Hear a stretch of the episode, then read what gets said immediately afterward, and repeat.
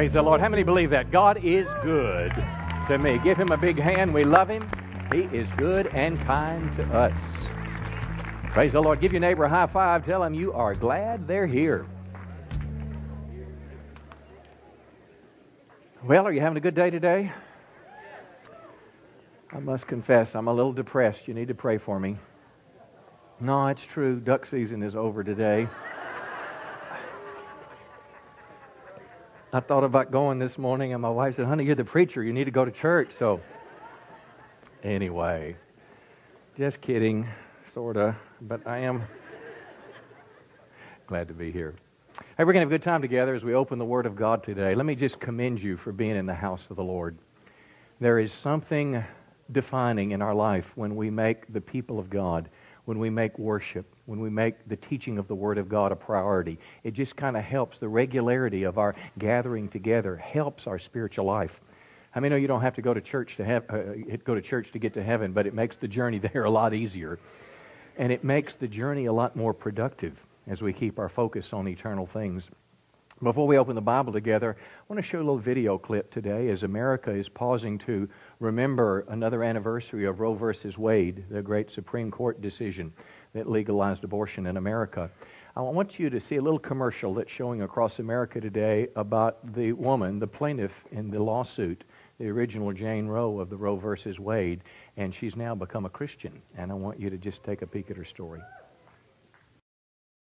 Most of you won't recognize me or my real name. It's Norma McCorvey. I'm also known as Jane Roe, the plaintiff in the Supreme Court case, Roe versus Wade, which legalized abortion in America and changed our nation in an unprecedented way. Back in nineteen seventy-three, I was a very confused twenty-one-year-old with one child and facing an unplanned pregnancy. At the time, I fought to obtain a legal abortion, but the truth be told, I have three daughters and have never had an abortion. However, upon knowing God, I realized that my case, which legalized abortion on demand, was the biggest mistake of my life.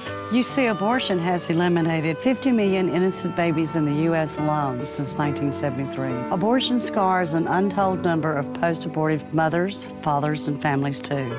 You read about me in history books, but now I'm dedicated to spreading the truth about preserving the dignity of all human life, from natural conception to natural death.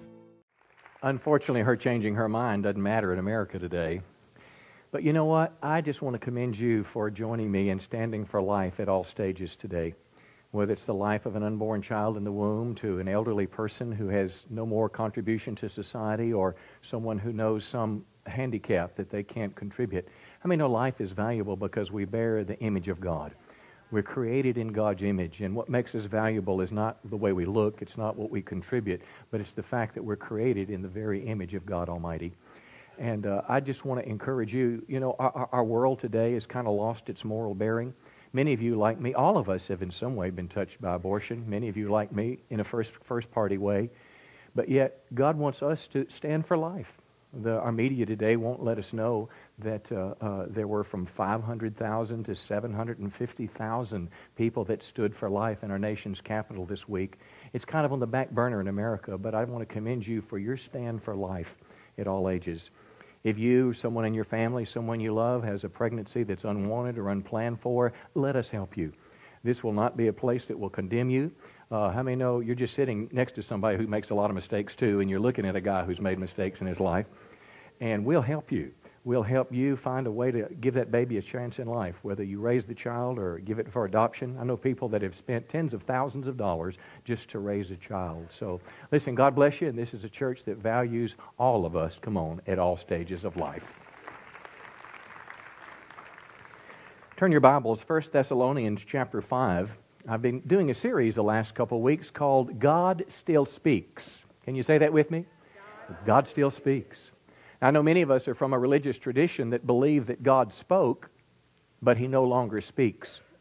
And I want to encourage you to give thought this morning to what I'll have to say, to look at the Scriptures with me, to see this idea of God communicating with us is not mystical, it's not weird, but it's a normal part of the Christian life. After all, didn't Jesus say that His sheep knew His Yeah, and there's a sense of intimacy that's there. Uh, as we've talked several weeks now on this series, how many know that uh, the primary way God speaks is through the Bible, the written Word of God? The main way God talks to us, come on, is through His eternal Word. Anything else that someone might tell you that God told me or whatever the case is, how many know if it doesn't line up with the Bible, just give it a pitch? The Bible is the authority. We also see in Scripture that God speaks to people through dreams, through visions, and through what's called the still small voice, where God would speak to us, uh, an inner witness of peace. Last week we looked at the idea of prophecy. Uh, we looked at the Bible's prophetic scriptures that foretell what's going to happen in the future. I mean, no, the Bible talks a lot about the days ahead. We talked about the, uh, a New Testament ministry gift called a prophet. We talked about the gift of prophecy, which simply is a person under the inspiration of the Holy Spirit sharing a word, a song, or something written down that encourages or helps another person. It's just that simple. God encouraging me to help you. But yet the Holy Spirit can direct us and big, big things can happen. I want to show you one more quick video before we open the Bible together about James Robinson. His mother, uh, who is a Christian leader who's influenced millions of people around the world, and his mother was contemplating an abortion, but someone God used to help her make a decision to preserve his life, and I think it'll speak to you. Take a peek here at uh, Brother James Robinson. What could be more precious, more innocent, more worthy of protection than the unborn, totally innocent life in the womb with so much potential, so many possibilities? My story, a practical nurse, a hospice nurse, forty years old, caring for an elderly man, found herself imposed upon by an alcoholic son of that elderly man. She was forced to have a sexual relationship. She conceived a child. Finding herself pregnant, she went to have an abortion. A doctor in Houston refused. Somehow he seemed to convince her that in her womb there were possibilities, and she reconsidered. My mother allowed me to be born, gave birth to me at age forty-one. I am the father of three, the grandfather of eleven. We stopped counting after twenty million people have made professions of faith in Christ, and tens of millions of people's lives have been saved around the world through our mission outreaches. Possibilities, my life. There are many people very grateful that a mother made a decision after facing a very difficult circumstance, and she gave birth to me. And I've been able to point so many people around the world to life, preciousness, and protecting the innocent. In his book, Indivisible, he elaborates on this conversation between the doctor and the mom. The doctor said, "Ma'am, I don't. Sim- I simply do not believe this is the best. I believe the abortion is wrong." And now listen to this. "My mother went home, sat down alone, and prayed. And God said, 'Have this little baby and it'll bring joy to the world.' And God said, 'Have the baby.'" Now, even if you're from a, a, a Christian background of cessationism that believes that God no longer speaks, we all believe God answers prayer. Come on. We believe that God communicates in prayer. And here this woman said that the encounter with the doctor, whether he was a Christian or not, whether he knew he was giving godly advice, perhaps he was, but God used it. And as she paused to ask the Lord what to do, God showed her, come on, and supernatural things began to happen through the life of this baby. So all of us would agree this morning that this idea of hearing God's voice, of God speaking to us in not a mystical, weird, or spooky way, but just the reality of our Heavenly Father, our loving Savior, the friend who sticks closer than a brother, is the one through the Holy Spirit that communicates to us words of life. Now, where we left off last week, First Thessalonians chapter five, verse nineteen, it says, "Do not quench the Spirit." That is, don't hold back, don't pour water on the fire of the Holy Spirit. But verse twenty, don't despise prophecies. That is, don't laugh at prophecies, don't make fun of them, don't say they're not necessary. But then it says a key phrase, verse twenty-one, and I want you to say this out loud with me. "But test everything and hold fast to that which is good." So think, this is the tension now. The Scripture says, listen, the whole spiritual thing, the whole idea of God speaking, prophecies, the Holy Spirit, He said, don't get rid of that. Don't make fun of it. Don't laugh at it. Don't throw it away. But on the other hand, don't be naive and don't be so gullible that you believe everything that somebody says is God is God. And therein lies the rub or the tension. Now, my personality is such that uh, that's very difficult for me. I want it to be black or white, yes or no, right or wrong, and that's the way it is. I don't like this mushy in the middle stuff, and you got to kind of figure it out and pray it out and think it out. But there is a subjective element of the Holy Spirit that the Bible tells us is the tension we're supposed to live in. We are supposed to, on one hand, jealously guard truth, but yet be open to the Holy Spirit of how He might speak to us of further things. So the question I'm going to pose this morning is, how do I know if something somebody tells me? How do I know if a prophecy is from God? How do I know if the dream that I had last night or a vision that I saw, how do I know if that was God or just my own imagination? How do I know if what I'm feeling inside after I prayed, the, the peace or the or the emotions or the feeling, how do I know if that's the Lord or is it just something that I want? Now, how many would say those are pretty good questions? And that's exactly what the Bible tells us to do with this subject, is that we're to test and prove and hold fast to that which is good. Now, I, uh, as I said, I do I do enjoy hunting, and uh, I like to duck hunt and doves and turkeys, just different kind of fowl. But when you take them home, uh, you don't just throw them in the frying pan. When you take them home, because have anyone ever eaten a piece of meat that had a, a, a bullet in it, that had a little bitty piece of shot in it? I mean, you're just kind of chewing along. Imagine a chicken breast, if you don't know what I'm talking about, and all of a sudden you're eating, and there's this little B B in there, and you bite it, and you go, ah, and your tooth breaks. Well, the problem is, what you need to do is you need to make sure on, on wild game that there's no B Bs in it, and you need what I'm going to call a truth detector. And this little thing will find the B Bs in the duck breast. And if you can imagine, it's cleaned, it's like a chicken breast, and you lay it out, and I just take this little wand and I move it around on both sides. And all of a sudden, you don't just throw it away. No, you get a little knife and you dig around and you find the B B and you pull it out, and then you can have an enjoyable meal. And that's exactly what this scripture is saying. Don't quench the Spirit's fire, but then test all things. And if you hear a little bit of that, pause, get rid of that, and then keep going. Let me kind of tell you how to how to explore this this morning. I'm going to give you four questions to ask.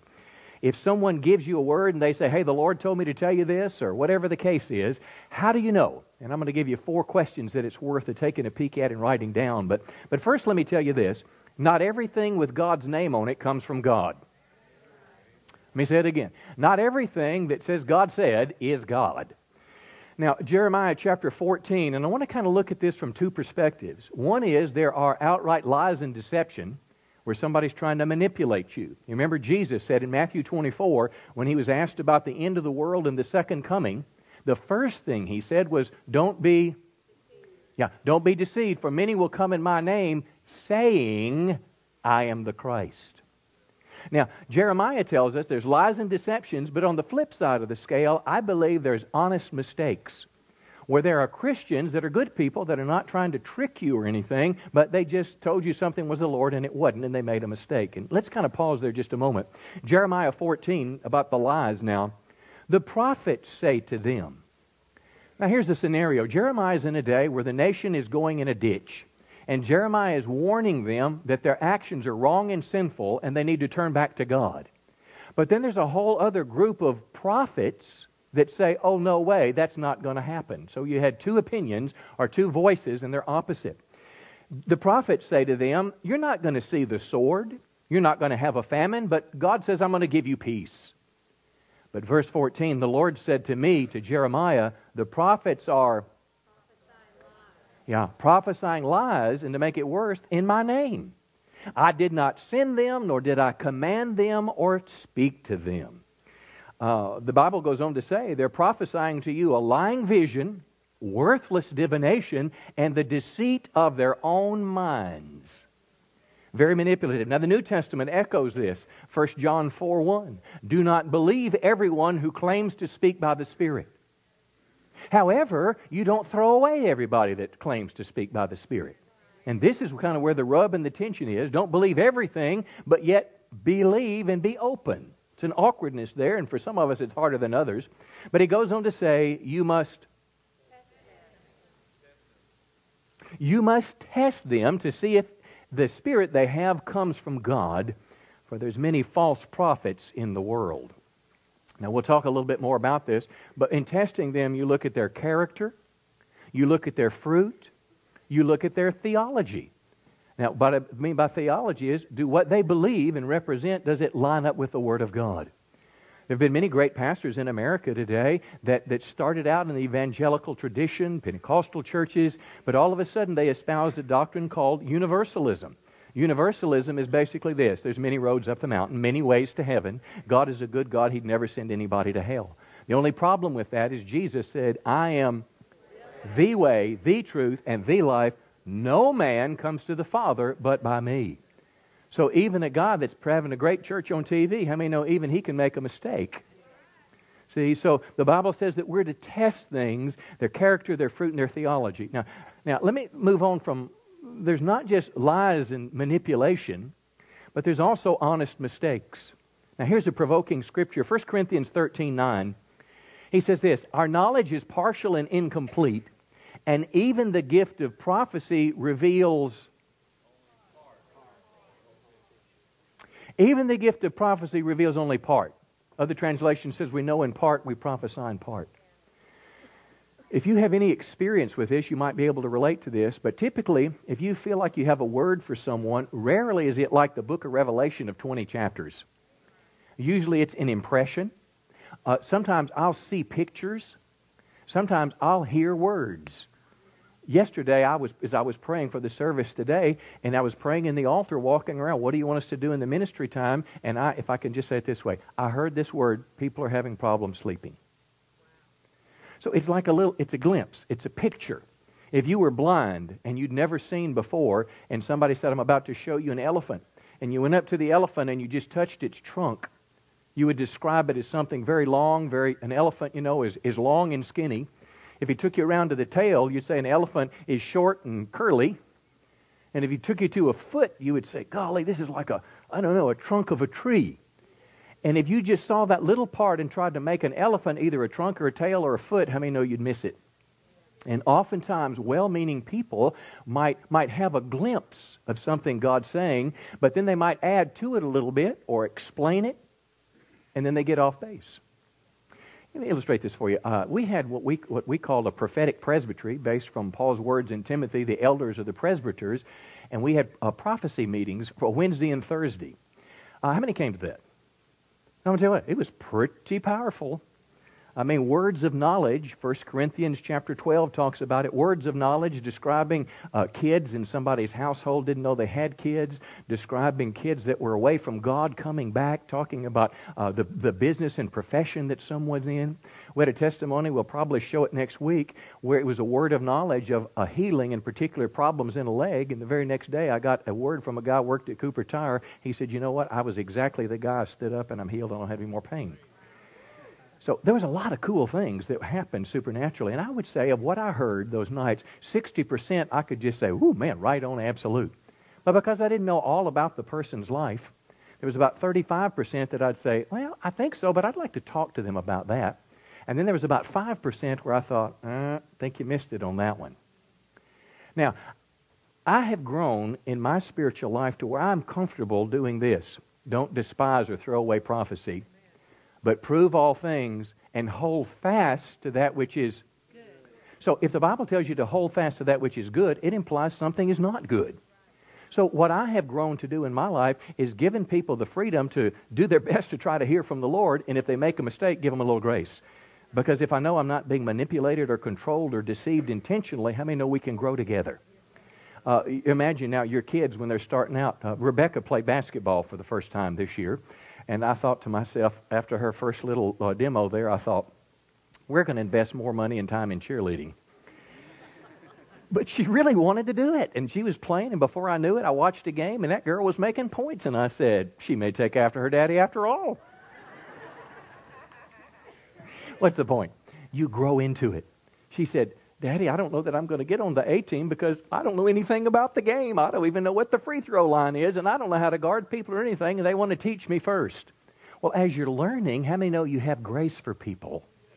Come on, when your kid's playing t-ball and, and they hit the ball and they run to third base rather than first, what do you do? Go! Yeah, run, run, run! But now if you're a senior in high school and they ran to third base first, that's a different story. How many know this ability as a Christian to grow up and hear the voice of the Lord? We need to mature and grow in it. So anyway, that's just a little extra there. Uh, let, let's go into these four questions now. If somebody tells you, and specifically my point this morning is, how do I know if God is talking to me through another person? I'd suggest these four questions. You can write them down or pick them up on the internet in a day or two. Here's the first one. Does their word line up with the written word of God? Let me say it again. Does what they told you line up with the Bible? For example, let's say you're a contractor, and how many of the Bible's pretty clear about not stealing, about being honest? Well, what if they tell you, look, man, nobody checks this. They're so backlogged and things. Just go ahead and just fill out the form. We'll make some extra money and nobody will know. After all, this could be the way God's going to provide for you. Come on. They may even say the wealth of the wicked is laid up for the just. So somebody's telling you, connecting God to something that the Bible teaches against. I'd throw that away. How about this? There's nothing wrong with being gay. God made you that way. After all, there's gay churches, there's gay priests, there's gay bishops, and we all think it's a good thing. Here's what you need to do. What does the Bible say? Now listen, Second Timothy three sixteen, and if you kind of pull back from me just a little bit on that, I want to ask you to do this. Don't put me in the box of a bigot or a homophobe just a moment. Let me help you arrive at how you figure out what's true and what's false. Because this is big. Because truth is not determined with a microscope, a telescope, a philosophy class, a professional association, or the will of the people. Truth, come on, is birthed from God Himself. Second Timothy three sixteen, all Scripture is inspired by God. Now here's the deal. It either is or it's not. And you've got to make a decision, am I going to go with the Bible or am I going to reject it? As most of America is. He goes on to say, Scripture is useful to, what's it say? Teach us what's true and make us realize what's wrong in our life. That's big. Teach us what's true and show us what's wrong. So here's what I say to you. The Bible is the ultimate source of truth. And if somebody tries to tell me to, God's telling me something's okay or to do something that's against the Bible, dig it out and keep going. I would ignore them and obey God. Come on, somebody give the Lord a good hand. Now, here's the second question I would ask. If somebody comes to you and says, uh, and says, God's telling me to tell you this, here's the second question I'd ask. What kind of reputation does that person have? What kind of fruit is in their life? Do they have a track record of godliness? Here's what Jesus said. Matthew seven, verse fifteen, Jesus said, beware of false prophets who come to you in sheep's clothing, but inwardly are ravenous wolves. In other words, Jesus is saying they look good on the outside. They may go to church, they may have a Bible, uh, they may pray a lot, they may sound very spiritual, but notice what Jesus said. Jesus said, you will recognize them by their fruits. Do you get a grape from a thorn bush or a fig from a thistle? In other words, when you want a peach, you go to a, yeah, if you want an apple, you go to the grocery store because you don't have any, uh, come on, apple trees growing in your yard. Somebody, though, went to the apple tree to get that piece of fruit. And here's what Jesus says. Jesus said, when you're close to somebody and they're talking to you, because here's what I found over time. A lot of times people are strong, insecure, manipulative, and they try to control you through those emotional issues. If you're close to them, you need to back up and say, okay, what kind of fruit's in your life? By that, I mean this. What's your home life like? New Testament leadership was excluded if their home was not in order. Uh, are, are they someone who tells the truth or somebody who lies? Come on. Are they somebody who is independent and rebellious? Or are they somebody who is submissive? Are they somebody who's humble or somebody who's prideful? Now, prideful people are not just braggadocious. Prideful people, though, are independent. Nobody tells me what to do. Come on. So you look at their fruit. Are they somebody who does what Jesus said, win souls, the, great, the last great commission? Or are they just somebody who always talks about the deeper things? See, what kind of fruit is in their life? And here's the question I'd ask you. If it's a significant decision you're about to make, in other words, a large purchase, uh, moving, changing jobs, uh, changing churches, marrying somebody, Why would God use someone that doesn't have good fruit, come on, when there's godly people all around you? Why would God use someone that was not on the right wavelength with Him when He's got lots of folks in your world that are living a godly life and have a great track record? Be careful of the influence that people make in your lives. So here's what I'd say. If they don't have good fruit, don't follow what they have to say. Look at their life. And if you got enough of those going off, I'd say smile and thank Him, God bless you, and get away from them myself. Here's a big one. The third question. What do godly leaders in my life say about this word? What do, what do godly leaders say? This is, you can use the phrase, this spiritual covering. Now, Acts chapter fifteen, I may preach on this whole uh, couple chapters next week. It, it's been the most exciting part of this series as I'm anticipating it. But the whole church in the New Testament was about to shift from a church of Jews in Jerusalem to the whole world and Gentiles, and the epicenter of church life shifted from Jerusalem to Antioch. And the way God did this was with a supernatural vision. Peter saw a sheet coming down from heaven, and he didn't have a clue what it meant. Well, lo and behold, they had to work that through the theology, through hundreds of years of Moses' teaching, and here's kind of it, it arrived. Now, Acts fifteen, verse one, certain people were teaching the believers. In other words, these are people in the church, and here's what they're saying God says. Unless you're circumcised, you cannot be saved. Men understand circumcision. Women understand childbirth. Unless you're circumcised, that is, unless you do what Moses said, you're not going to heaven. So the question was, how, what, what, what, what part of Judaism do we integrate into Gentile Christianity? But the most important thing in this is, how did they discern what was right and what was wrong? How did they make a decision of what God was saying? What they did, the Bible says, Saul and Barnabas, verse two, were appointed to go up to Jerusalem and see the apostles and elders. They were the spiritual authority about the question. And then verse twenty-eight, after they talked about it, basically what happened, that's a great chapter. This huge theological shift began with a supernatural sign from God, a vision, God pouring out His Spirit on the Gentile people, and then the, the leaders wrestling with the question, talking theology, talking revelation, and all of a sudden, here's what they said in verse twenty-eight, it seemed good to the Holy Spirit and to us to lay no greater burden on the Gentiles uh, than uh, than what uh, than these requirements. And they listed a few things that wouldn't be offensive to Jews, and off the church went. So here's the third point. When they were trying to figure out what God's will was, they submitted themselves to godly leaders, to a spiritual covering in their life. Let me tell you, one of the greatest protections of people who give words and people who receive words is a submitted heart. Let me read a scripture in Corinthians. They'll put it on the screen for you. It says, "Let two or three prophets uh, say two or three prophets should speak, and the others should." What does that mean? The others should judge what is being said. Now, what does that mean? That means that we're going to try to figure out if what you just told me is God or not.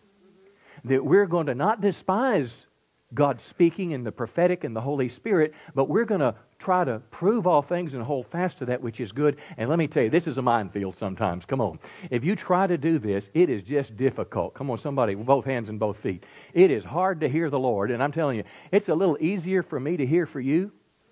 But when I'm trying to hear for myself, come on, I got emotions, I got desires, and all that in it, it gets complicated. Come on, which car do I buy? Where do I invest? Should I marry? Should I not marry? It's difficult, at least for your preacher here, to always know what the Lord's saying. That's why there is safety, not just in talking to people, but in talking to the right people and proven godly counsel. Listen, that's what shepherds and pastors and elders and overseers do and are able to provide for you. But let me say this about submission. Submission is not permission giving. I don't want to run your life. I can barely run my own. Come on, don't say amen too loud. But what it is, it's an attitude that you're willing to say, I'm going to drop my pride, drop my independence, and ask somebody else, what do you think? Now, I see this frequently when it comes to marriage. People will, well, I've had people over time say this, look, I'm not going to talk to that preacher because I know what he'll say. Now, stop just a minute. Here's what she's saying. If I tell that, that preacher doesn't understand that he is fine looking, he's got money, come on now, I'm about to get a big ring on my finger. Now look, that preacher just doesn't know that I'm going to pray him into the kingdom of God. Now, he's not a Christian right now, but honey, he's got not only a six-pack, but an eight-pack. Come on now. That man looks good. I want him. And just throw praying out the window. Shouldn't we just think just a second? Why would I not talk to someone? Come on. And it's not just me. You've got spiritual people in your life all around you. Why would I not talk to godly people in my life when I'm getting ready to make a big decision that's going to affect me for the rest of my life? See, there is safety in godly counsel. And again, let me say it again. I don't want to. T- it's not to try to tell you what to do. Listen, that's why people drink Kool-Aid with Jim Jones. You see, because they just, do, whatever you say, I'll do. No, no, I don't want that. That's immaturity. But what you want to be is become a healthy, mature believer who can stand on your own feet, who can hear God, but also has a submitted heart. Come on. That you are spiritually mature and spiritually strong, but at the same time, you're a responsible adult with your life. See, this Christian thing is not about, is not about coming on the rule of a man, but it's about having a submissive heart to be able to submit ourselves, come on, in the big issues of life. And I'm telling you this, if someone ever tells you, I've got a word for you, but don't tell your preacher, come on, don't tell your Sunday school teacher. Or how about this, kids, don't tell your mom and dad. You know what I would do to that person? I'd say, see you later. Uh, I don't know how you unfriend somebody on Facebook, but I would unfriend them over that one, okay? I mean, I, I have a weak ego. I need as many friends as I can, okay? The only friends I don't accept is, is some of these uh, uh, girls with crazy names, come on, that are looking for things other than... Do they pop up on your Facebook? Now look, if somebody's named Heck of a Woman, don't befriend that person on Facebook.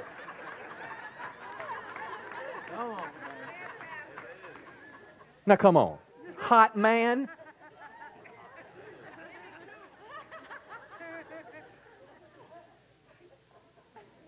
Hottest man in the world. How many pictures do you look at before you decide? Now, you understand what I'm talking about? Tell your neighbor, he's meddling now. Get. Let me give you one more. Submitting to godly people. And I'm telling you, I won't make a big decision in my life based on a prophecy unless I submit it to someone I trust. I'm preaching a little better than you're amening this morning. Let me give you the fourth one. Here's the question. Does the Word confirm what I believe God is saying to me? Do I have peace about this thing? Now, let's go back to a scripture we looked at earlier. Colossians three fifteen, the Amplified New Testament. It says this, let the peace from Christ rule in your hearts. Stop just a minute. The peace from Christ. Where does that come from? The Holy Spirit. How many Christians in the room? Wave your hand at me here.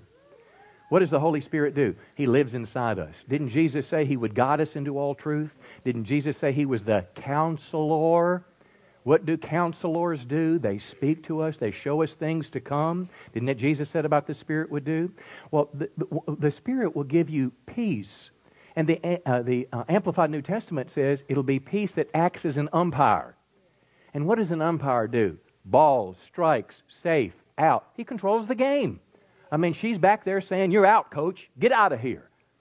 That's what an umpire does. And God says there's something called a barometer of peace. It's like you got that turkey breast and you're you're looking at that thing and saying, man, I'm going to cut it up in pieces and I'm going to I'm gonna put some salt and pepper and flour in it and I'm going to eat that thing up and put some gravy on it. Come on now. And put some onions and mushrooms. But first, I got to check it. If you don't have peace, listen, this is peace. This is the absence of it. Have you heard any of that? Let me give you an illustration on this. It was probably fourteen years ago now. My, Linnell and I had two kids, John and Bethany, great kids.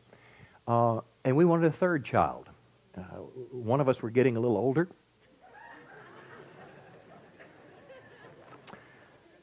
It was me, okay? Anyway, we wanted to have another baby. Instead of a baby, we had two miscarriages.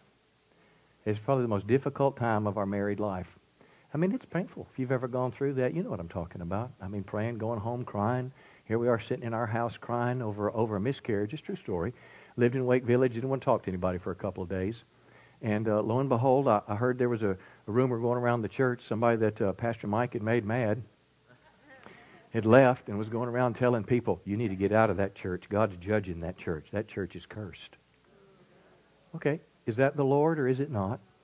Well, okay, you know what? I asked a serious question. If somebody, listen, my problem is I'm going to think about what my critics have to say, and sometimes too much, because I don't want to mess up. And I don't have it all or know it all. But in this case, I think they missed it.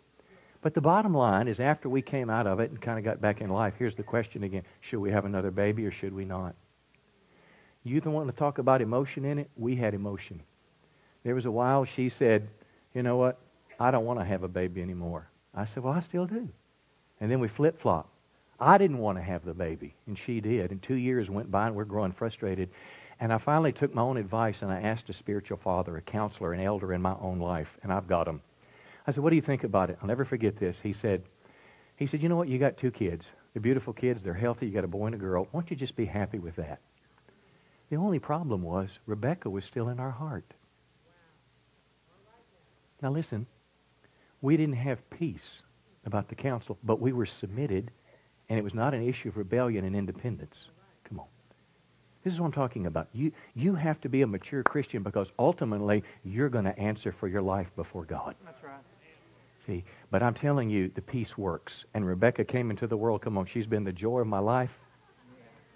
She empties my pocketbook. You know what I'm talking about? The last child. She gets away with virtually everything off our first two kids' sake. All right, well, listen, I'm about done today. Those four questions, those four questions, does it line up with the Bible?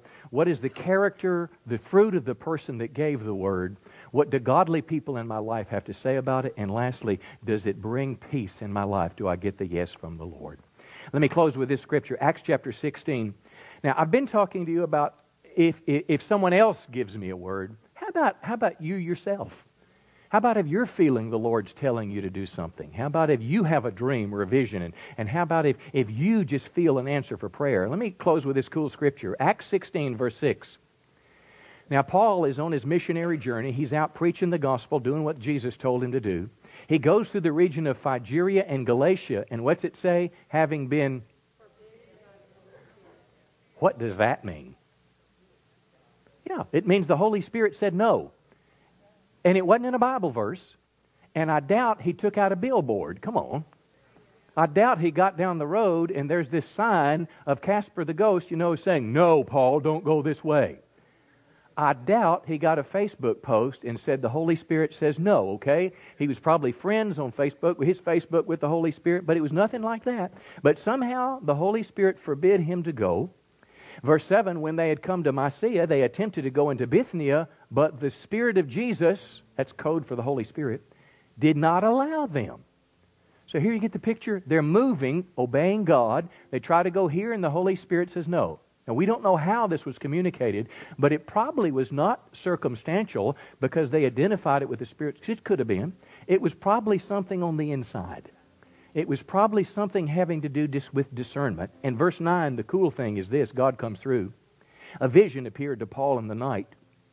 A man of Macedonia was there, urging him and saying, come over to Macedonia and help us. Well, verse ten, when Paul had seen the vision, this communication from heaven, immediately we, not just Paul, we, this is Luke, traveling companions, they sought to go into Macedonia, concluding that God had called us to preach the gospel to them. So what's the message here? Here's a guy, he's just trying to serve the Lord, make a difference in his life, but he's being supernaturally guided by the Holy Spirit at every key juncture. He's kind of like the James Robinson video when mom's thinking about having the abortion. Isn't that pretty cool? And a doctor says, I think this is a wrong thing for you. She prays and God says a boy's coming, a child's coming that's going to bring great joy to the world. Where here Paul is, he's out there living life. And, and is there maybe a question we could ask here? You wake up in the morning after this vision. Did it align with Scripture? Was it consistent with what God is telling me and calling me to do with my life? Absolutely. It, this vision didn't say quit preaching. It just said go left rather than right. Which, by the way, we're sitting in this room today because of that vision. If you want to go look at a map, what you would see is that with a juncture point where if he'd have gone the first way he wanted to go, he'd have gone east towards India and China. But the Holy Spirit says, go west, young man. and ended up in the Mediterranean world and ultimately Spain and ultimately, come on, Christopher Columbus, ultimately the Puritans, and they're taking gospel westward towards us. It happened because of this meeting. So it, it, it, is it aligned with Scripture? Is it consistent with what God has been speaking to me? Here's another one. What do godly people in my life say? Because it seemed to resonate with all the traveling companions because they were all in the boat together. And guess what? When they woke up in the morning, it seemed to have peace. Come on. They identified with it, and off they went. And the world was never the same because they had the courage to listen to the Holy Spirit and do what He says. Come on, give the Lord a good hand today, and I'm, I'm done. Well, I'm going to ask you to make a commitment with me this morning. I want to speak to you, Christian, face to face. I want to speak to you, God-fearer, people that love the Lord. It, do you want to live this kind of Christian life? Would you like to be able to be led by God this way? Now look, there's nothing I can give you to make this happen, but I think it starts in our hearts by asking God to take us on this supernatural journey. I think it starts in our hearts by being willing to let go of the past, because I don't know about you, but I've been around some foolishness in spiritual things. A willingness to leave that behind and say, Holy Spirit, I want you to take me to another level. I want to see supernatural things happen in my life.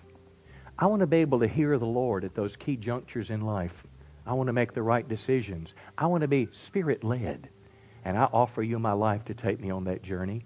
If that's you, would you just stand to your feet with me? And, and we're going to worship the Lord with a song. And, and I want to encourage you to do what I cannot do and only you can do. Offer yourself to God in this song. Let's sing it, Pastor.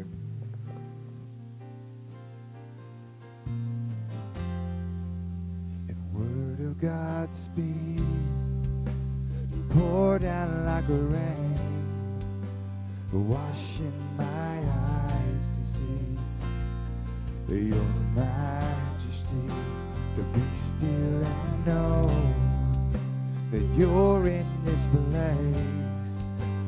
Please let me stay and rest in Your word of God speak, pour down like a rain, washing my Your majesty, the be still and know You're in this place. Please let me stay and rest in Your holiness. Well, Lord, today, just as an act of surrender, I slip my hands to heaven. As a little child, I say, Lord, I want You. Lord, I say that I don't know how to do this Spirit-led thing on my own, but I want You to bring me there. I'm kind of like that kid playing t-ball, and I'm running the third base sometimes rather than first. But I want You to grow me up spiritually. I want to end my life up being like Paul, who could have visions, who could, who could sense when the Holy Spirit says no and when the Holy Spirit says yes. I want to have, Lord, the courage to do what You say. I, I want to be like, like when James Robinson's mom was in a, a pickle, and it was going to be difficult, but yet somehow she knew what God wanted her to do. And she gave birth to a child that's changed the world. That's what we want tonight. And as we stand this morning before You, we say, Lord, would You come to us in a fresh way? Come to us in a fresh way, Lord. Let us leave the past behind, the, the, the weirdness, all, whatever we, our past might have been. Let us leave it behind.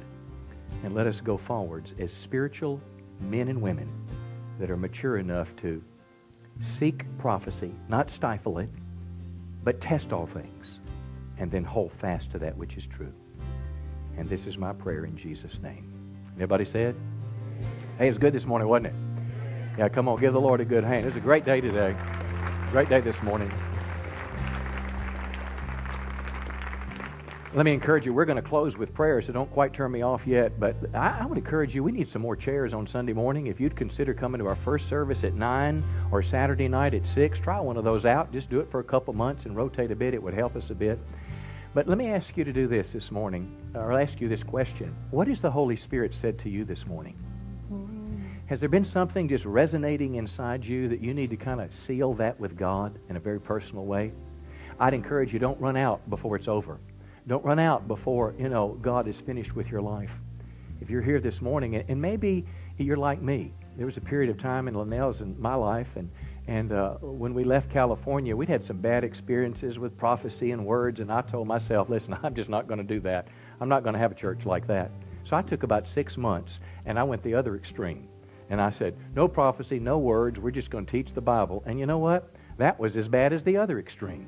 When you try to cut the Holy Spirit out, come on, and say you're not welcome here, gee, that's bad, and that was bad, but somewhere in the middle, come on, is this tension where I try to hear the Lord as best I can. I give people grace when we mess up, come on, but we build it on the Word of God. And, and maybe you're here this morning, and, and maybe you've had a bad experience, and, and you want to leave the past behind. Maybe you've had a big disappointment personally. Maybe you prayed about something and thought God was telling you something and it didn't happen. And you've kind of drawn back even in your prayer life. Maybe you need to leave something with God. I don't know what it may be, but we'd like to pray for you. Uh, most importantly, if you're here and you're not right with God, that's your greatest need today. Maybe you're here today and you don't know if you'd go to heaven or hell, but the big thing is you want to get right with God. You're tired of the way you've been living. You're tired of life as you've known it before, and you want Christ in the first of your life. You want to receive Christ. You want to put Him back in your life, and you want somebody to pray for you, and you need some help in that direction. We'd be honored to pray with you. So we're going to sing this song through one time, and our prayer team is going to come right now. And let me just invite you. You want prayer for anything? You need to make some commitment to Christ. Just come and join Him this morning around the altar. I love you very much. Thanks for being here this morning. Worship my eyes to see your majesty, to be still and know you're in this place. Please let me stay and rest in your holiness and word of God speak. Pour down like rain, washing my eyes to see your majesty. The beast.